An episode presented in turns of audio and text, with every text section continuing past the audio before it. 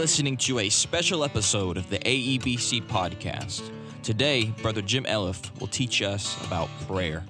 For more information about Antioch East Baptist Church, visit our website at antiocheast.com.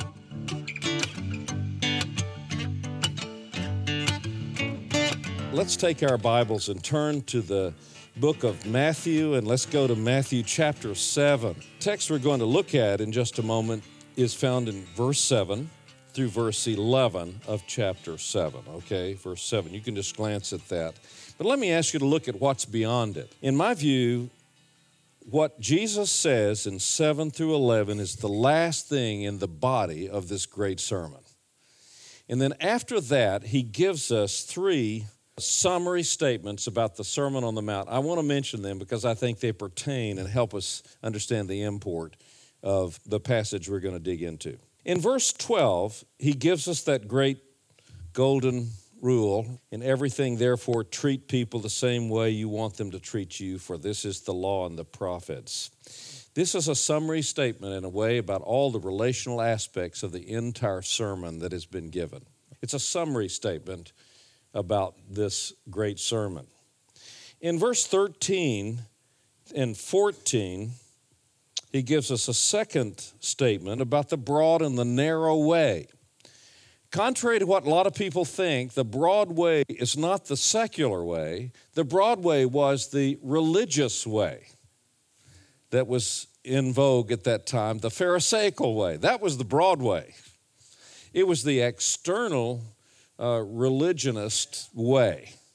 And it is contrasted in the Sermon on the Mount with Jesus' way, okay? So that's a, that's a summary. Which way are you going? Are you on the narrow way that Jesus is proposing here, or are you on the religionist way, the moralist way? And then a third thing is found in verses 15 through 23 when Jesus warns these people not to follow false prophets. And he tells about these people who are known by their fruits. They cast out demons, they prophesy, they perform many miracles, but they have to depart eventually from Jesus because he never knew them. Don't follow those people, he says. And finally, really, four things. The fourth thing is this Jesus tells us about who to listen to. And what does he say there in verse 24 and following? You know this teaching, don't you? If anyone hears these words of mine and acts on them, he may be compared to a wise man who built his house upon the rock. The rain fell, the floods came, and the winds blew and slammed against that house. And yet it did not fall, for it had been founded on the rock. Everyone who hears these words of mine and does not act upon them, will be like a foolish man who built his house on the sand. The rain fell, the floods came, the winds blew and slammed against that house, and it fell, and great was its fall. That, of course, is a story, uh, is a, a little picture that Jesus is putting in the minds of these people to end his great sermon. To say, My words need to be listened to and obeyed. The benefit is that if you follow my way, you go my way, when the great judgment comes, you will stand. That's what he's describing with the rains and the flood and the wind. The great judgment will not shake you. You will stand because you're built upon Jesus Christ in obedience to him and confidence in him, trust in him.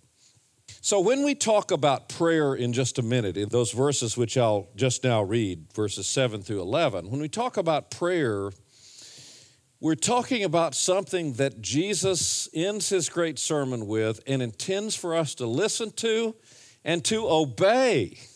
He wants us to obey this.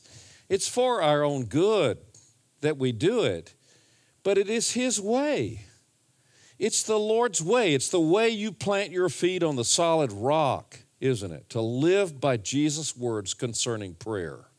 Lots of advice in this Sermon on the Mount, but Jesus ends with this great idea. We live a life of confidence in God in prayer.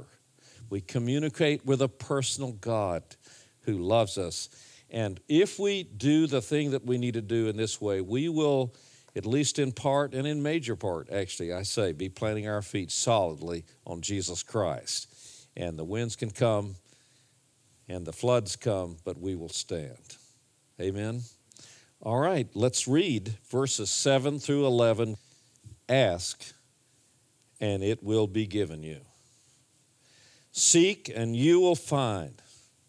Knock, and it will be open to you. For everyone who asks receives, and he who seeks finds, and to him who knocks it will be opened. Or what man is there among you who, when his son asks for a loaf, will give him a stone? Or if he asks for a fish, he will not give him a snake, will he? If you then, being evil, know how to give good gifts to your children, how much more will your Father who is in heaven give what is good to those who ask him? What a great encouraging passage of Scripture, right? I had my first experience really at a remarkable answer to prayer, I guess is a good way to say it, in Washington, Arkansas. I was pastoring the little Baptist church, my first, very first church. I was driving over from Washington, pastoring that church, doing the best that I could. Somewhere along the line, I received a book, just a little book no bigger than some of these little ones that I have, a little book called um, The Power of Positive Praying. Now, I have to tell you, I don't necessarily recommend the book. It's not really a great book. But it said something in it that really struck me. He repeated the author, I think that was John Bisagno, if you remember. He wrote about believing beforehand, you know, asking God and believing that you have it already as a way to think about faith in the arena of prayer. Well, as he developed that, he told some stories about that and encouraged that. It just really reached my heart. That's what I wanted to be. I wanted to be a person who could pray and God would have a disposition really to answer my prayer and do great things to honor Him. So it was a really genuine desire. And the first thing that came to my mind was my two deacons. They were great guys, really wonderful guys. But back then, both of these men were smokers. These two men who were really fine men in many ways. I really had a lot of respect for them, just lovely, kind men. But these two men smoked and they had the habit for many, many years. They were a bit older and it just was ingrained in them, you know. They probably would like to get rid of, but they could they couldn't. And somehow, sitting over there in my room in Ouachita Baptist University or Baptist College back then, I think, I, I actually just prayed and I said, Lord, please take that away from them. And I just had the faith in my immature way, I had the faith to actually believe that God would actually do that thing which I was asking Him with the encouragement of that book and the quoting of that scripture and thinking about all that. And you know, I went to uh, I went to speak in the church that weekend. I did not speak about that subject. And I did not say anything to these men about their smoking. So I taught whatever I taught in the, in the morning, and nothing happened. These two deacons, as far as I knew, everything was just normal. That evening, I spoke again, and different subject wasn't about that. Didn't say anything to them about that at all. So after the church meeting, we were standing out front under the big oak tree, and I was talking to Jamie. While we were talking, um, Carl, the other deacon, got in his truck and he drove away, and Jamie and I were just just talking there. Finally, when everybody kind of moved away and we were pretty much alone, he said, Jim, I just want to tell you that this week I have gotten very convicted about my smoking. And God giving me the help, I've decided I'm going to quit smoking by God's grace. I said, Well, Jamie, that you just don't know how good that is to hear that, you know. And we talked about what God had done and, and how beautiful it was. And so he just quit cold turkey. He quit his long term habit. But Carl had gone away, and I just assumed, of course, there was nothing going on there. But would you believe it? In the middle of the week, I got a telephone call, And Carl had also given up. He talked to Jamie and decided he was going to give up his cigarettes too. Now, how do you explain that? Except as a genuine, as a real answer to prayer. God answered that prayer. That was my first experience of something really remarkable. Now, lots of praying is not as specific as that. Some things we pray about right, and God just sort of slowly is giving out His blessing, maybe in a certain area. You understand that? There are different kinds of prayers, but that was a specific prayer and a specific answer to prayer that really encouraged me in a powerful way. Isn't God good?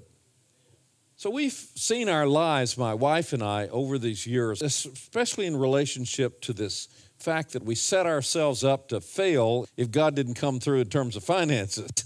In other words, we were not going to ask anybody but the Lord. So God meeting our needs was so critical. So we were learning and seeing punctuations of God's answers to specific prayers uh, from time to time through our life and our ministry together.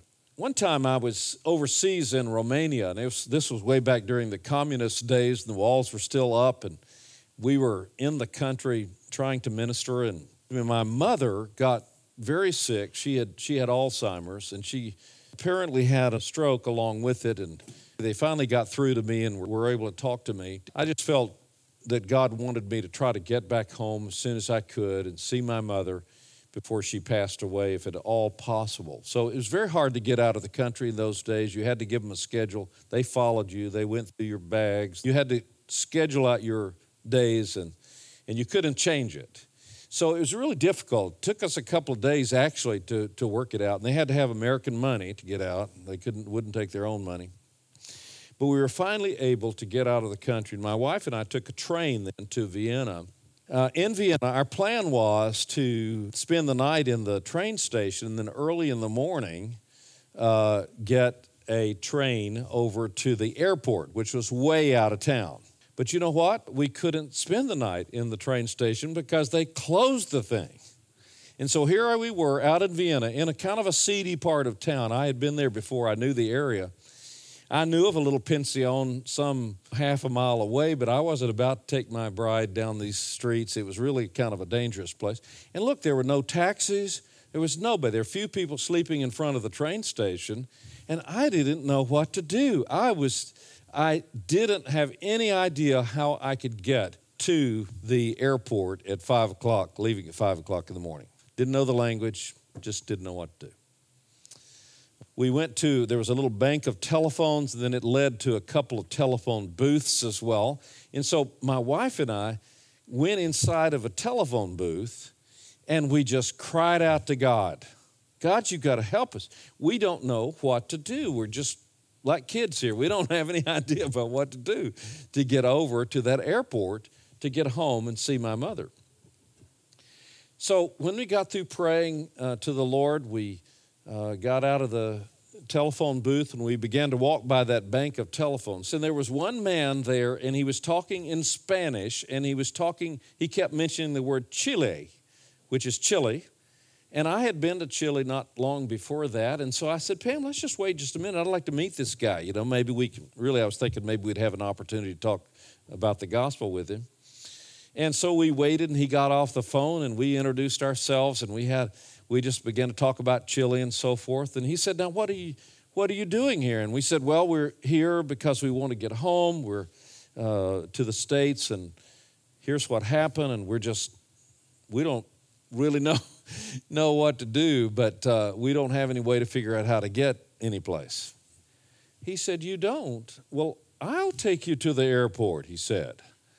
Well, I, we thought, man, that is just amazing, like an angel, you know. So we got in the car with this guy and we went across town, and uh, you know what? He listened to the gospel the whole way. And when we got to the airport, which was miles away, again, we're traveling about an hour. I mean, it was a long way across a big city. And when we got to the airport, he wanted to get out and talk more about Jesus. How often does that happen? Huh? He wanted to talk more about Jesus, and we did that. And look what God did. He answered our desperate prayer, right? Now let's look at this passage and see what Jesus is saying to encourage us, okay?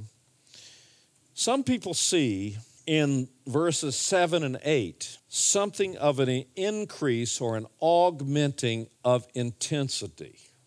For instance, they say asking God is one thing, seeking is more intense thing, and knocking is an even more intense thing.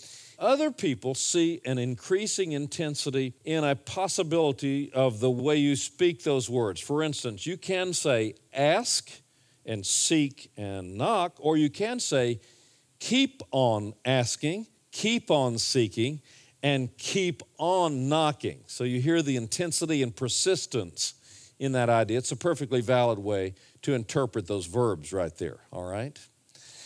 So here's the statement I want to make that I believe we need to remember about prayer as Jesus gives it. Here it is persistent prayer is answered. That's what he says, right? Everyone who asks receives, everyone who seeks finds, he who knocks, it will be open to him. Persistent prayer is answered not because we are persistent but because God is good.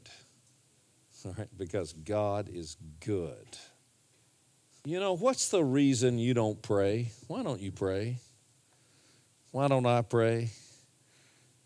I mean, we could think, I was once with a group of men. I, I, asked that question, why don't you pray? And you know what? They made an entire whiteboard just filled with excuses that are made that they have made themselves. I looked at them, I thought, I probably made almost every one of these excuses about praying.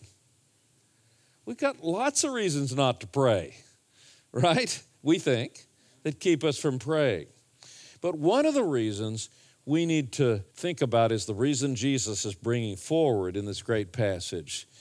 One of the reasons we don't pray is because we underestimate and undervalue the goodness of God. God is good. Now, Jesus has already made clear in the Sermon on the Mount that persistence persistently asking the Lord is not the means by which you will get God to answer. He said the pagans are like that, and don't you be like that. They think that by their many words they will get God to answer. But in fact, he says that's not so. Pray like this, and he gives a very simple prayer, doesn't he? As a model prayer. It's not the persistence that we have that causes God to answer the prayer. Persistence is what is natural if something is deeply burdening to you. It's the natural thing you do when something means a lot to you. Am I right? You've been there, haven't you? Where you just you can't help in a way but to be persistent in your prayer because it's so important. It's your son, it's your grandkids or it's some kind of situation that you find yourself in where you don't have an answer and you're deeply burdened about it. Persistence shows or demonstrates that we have a deep burden and it causes us to cry out to God and persist in our prayer because we just can't help it. But the reason he answers is not because you're persistent. The reason he answers is because he is good.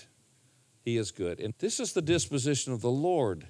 He loves his children, and he loves to give you what is good.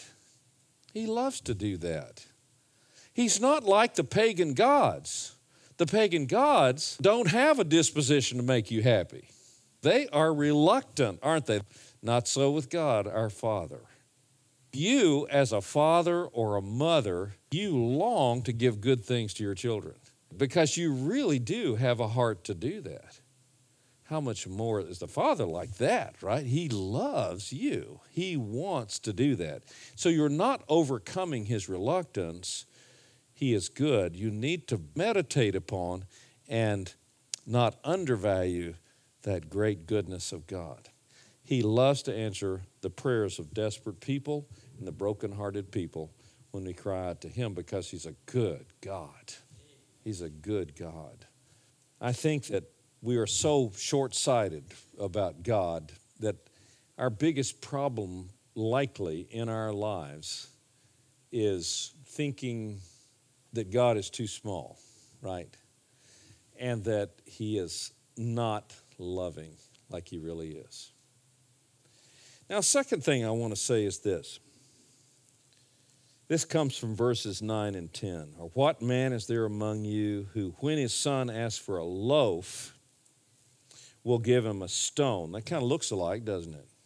Loaf and a stone, perhaps. Or if he asks for a fish, he will not give him a snake, will he? So here's the point I think that Jesus is making in these two verses.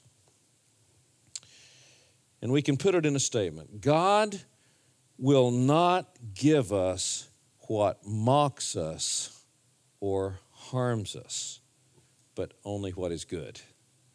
If you're asking for bread, He's not going to give you a stone. If you're asking for a fish, He's not going to give you a snake. He doesn't give what mocks you, as in a stone for bread. Looks like it, but hey, you know, He's not, he's not doing that and He's not going to give you what hurts you, as in a snake for a fish. You wouldn't do that for your children, and He doesn't do that for you. He doesn't mock you, and He doesn't harm you. He wants to give you what is your ultimate good. What is good? Good for Him and good for you. And what is good for Him is what's good for you, right? Now, we have a problem, don't we, interpreting sometimes what is good for us. Uh, sometimes we're very disappointed at some things that happen in our lives and we don't know that it's good for us. But later we look back. I'm just thinking right now about my friend who was a quarterback for Navy on the meat squad. He was just a freshman. Got drunk one night, went out driving down the highway, and he lost control of the car and flipped the car and immediately he was paralyzed from his waist down. Boy, that sounds bad, doesn't it? But it's good because it was through that experience that he came to know Jesus Christ. When he bought a bar and tried to commit suicide one night and saw that little New Testament that some girl had given him sometime before, and he picked it up and read it. And in two days, he'd read through the New Testament, and he was converted to Jesus. So he he would he would deny that was a bad thing. A lot of things that look bad on the surface are really good, real good sometimes. Maybe you know the man John Piper. He shared one time about how when he was a young person, he really wanted to have some relationships with girls and get to know some girls like any young man would in a wholesome way. He just, you know, he wanted a wife and he wanted to know the girls. But when he was in high school, he had a terrible case of acne on his face. And try as he would, he could not get that acne off of his face. And it was just a really uh, problem for him. And he just knew no girl would want to have any dates with him. So that which looked so bad, which he longed and even prayed that God would take away, God really didn't take it away. It just persisted. But it was good. Because he had acne, he didn't have time, he couldn't waste his time thinking about girls. But he decided the Bible is where he wanted to put his focus, and he focused on that Bible and became the biblical scholar that he is today. He says it was a good thing that God didn't give me what I thought he ought to give me. Now, this is a promise to us. And it's a real reassurance to me because I ask for stupid things sometimes. I'm glad that God only gives me what is good. That's actually a great reassurance to me. I'm a human and I'm subject to error in the things that I might ask.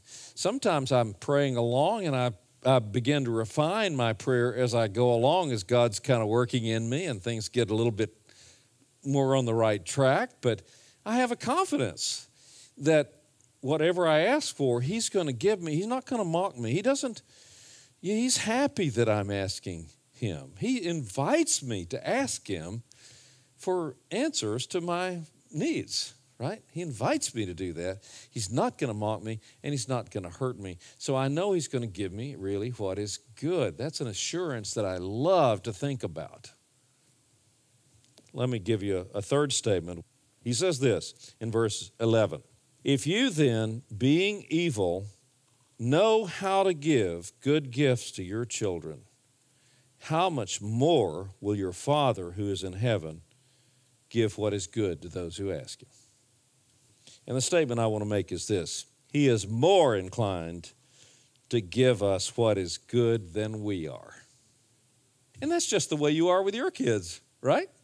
You have great desires to be a blessing to the people you love. And God is the father of all that. He's the one who is the originator of that kind of thought and that kind of love, isn't he?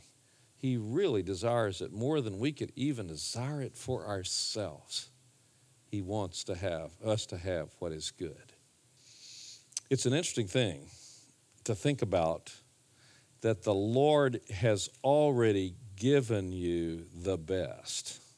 So, why would we doubt that He wants to give us lesser things than that best?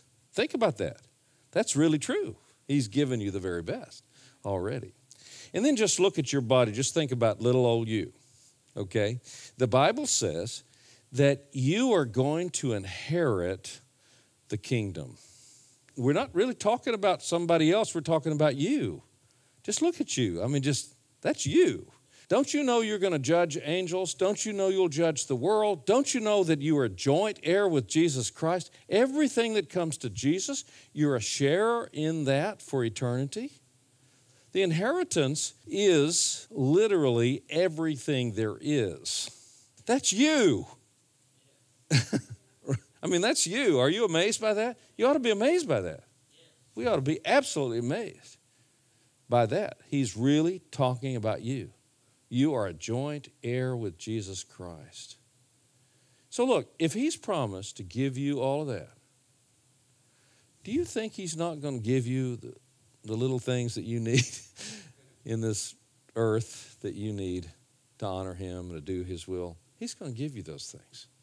Don't you know Jesus told his disciples, the Father has chosen gladly to give you the kingdom. And that was the, to be a motivation to them to ask the Father and expect Him to be one who cares and will give all that you really need. And that's really true and it's so unfathomable almost for us. We cannot really wrap our minds around how much God has already given us in Jesus and has promised us in the future.